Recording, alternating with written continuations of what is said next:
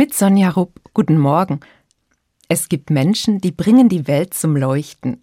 So jemand muss die heilige Lucia gewesen sein. Der Name Lucia heißt übersetzt die Leuchtende, und heute ist ihr Tag. Der Legende nach hat Lucia im dritten Jahrhundert in der Küstenstadt Syrakus auf Sizilien gelebt. Sie war Christin in einer Zeit, als Christen verfolgt wurden und viele sich verstecken mussten. Lucia ist zu ihnen in die Keller und Katakomben gegangen und hat sie mit Lebensmitteln versorgt.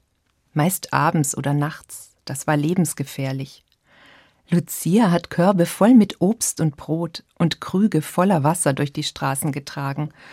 Weil sie keine Hand mehr für einen Leuchter oder eine Laterne frei hatte, soll sie sich einen Kranz mit Lichtern auf den Kopf gesetzt haben. Was für ein Bild!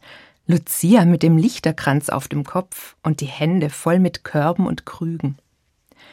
Da hat sich eine das Licht fest zu sich genommen und ist losgezogen.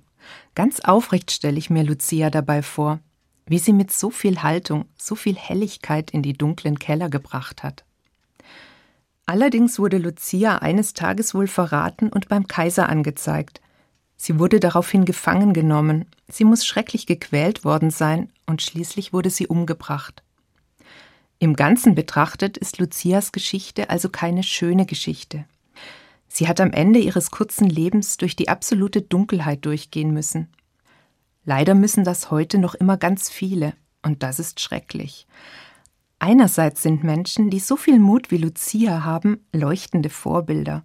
Andererseits leuchtet dann gar nichts mehr, wenn genau diese couragierten Menschen unterdrückt werden, weil andere ihre Macht ausspielen. Zum Glück gibt es solche Lucias auch jetzt noch. Ich denke an die unermüdlichen Sozialarbeiter, die jetzt in den Gefängnissen oder in den Sammelunterkünften tatkräftig helfen.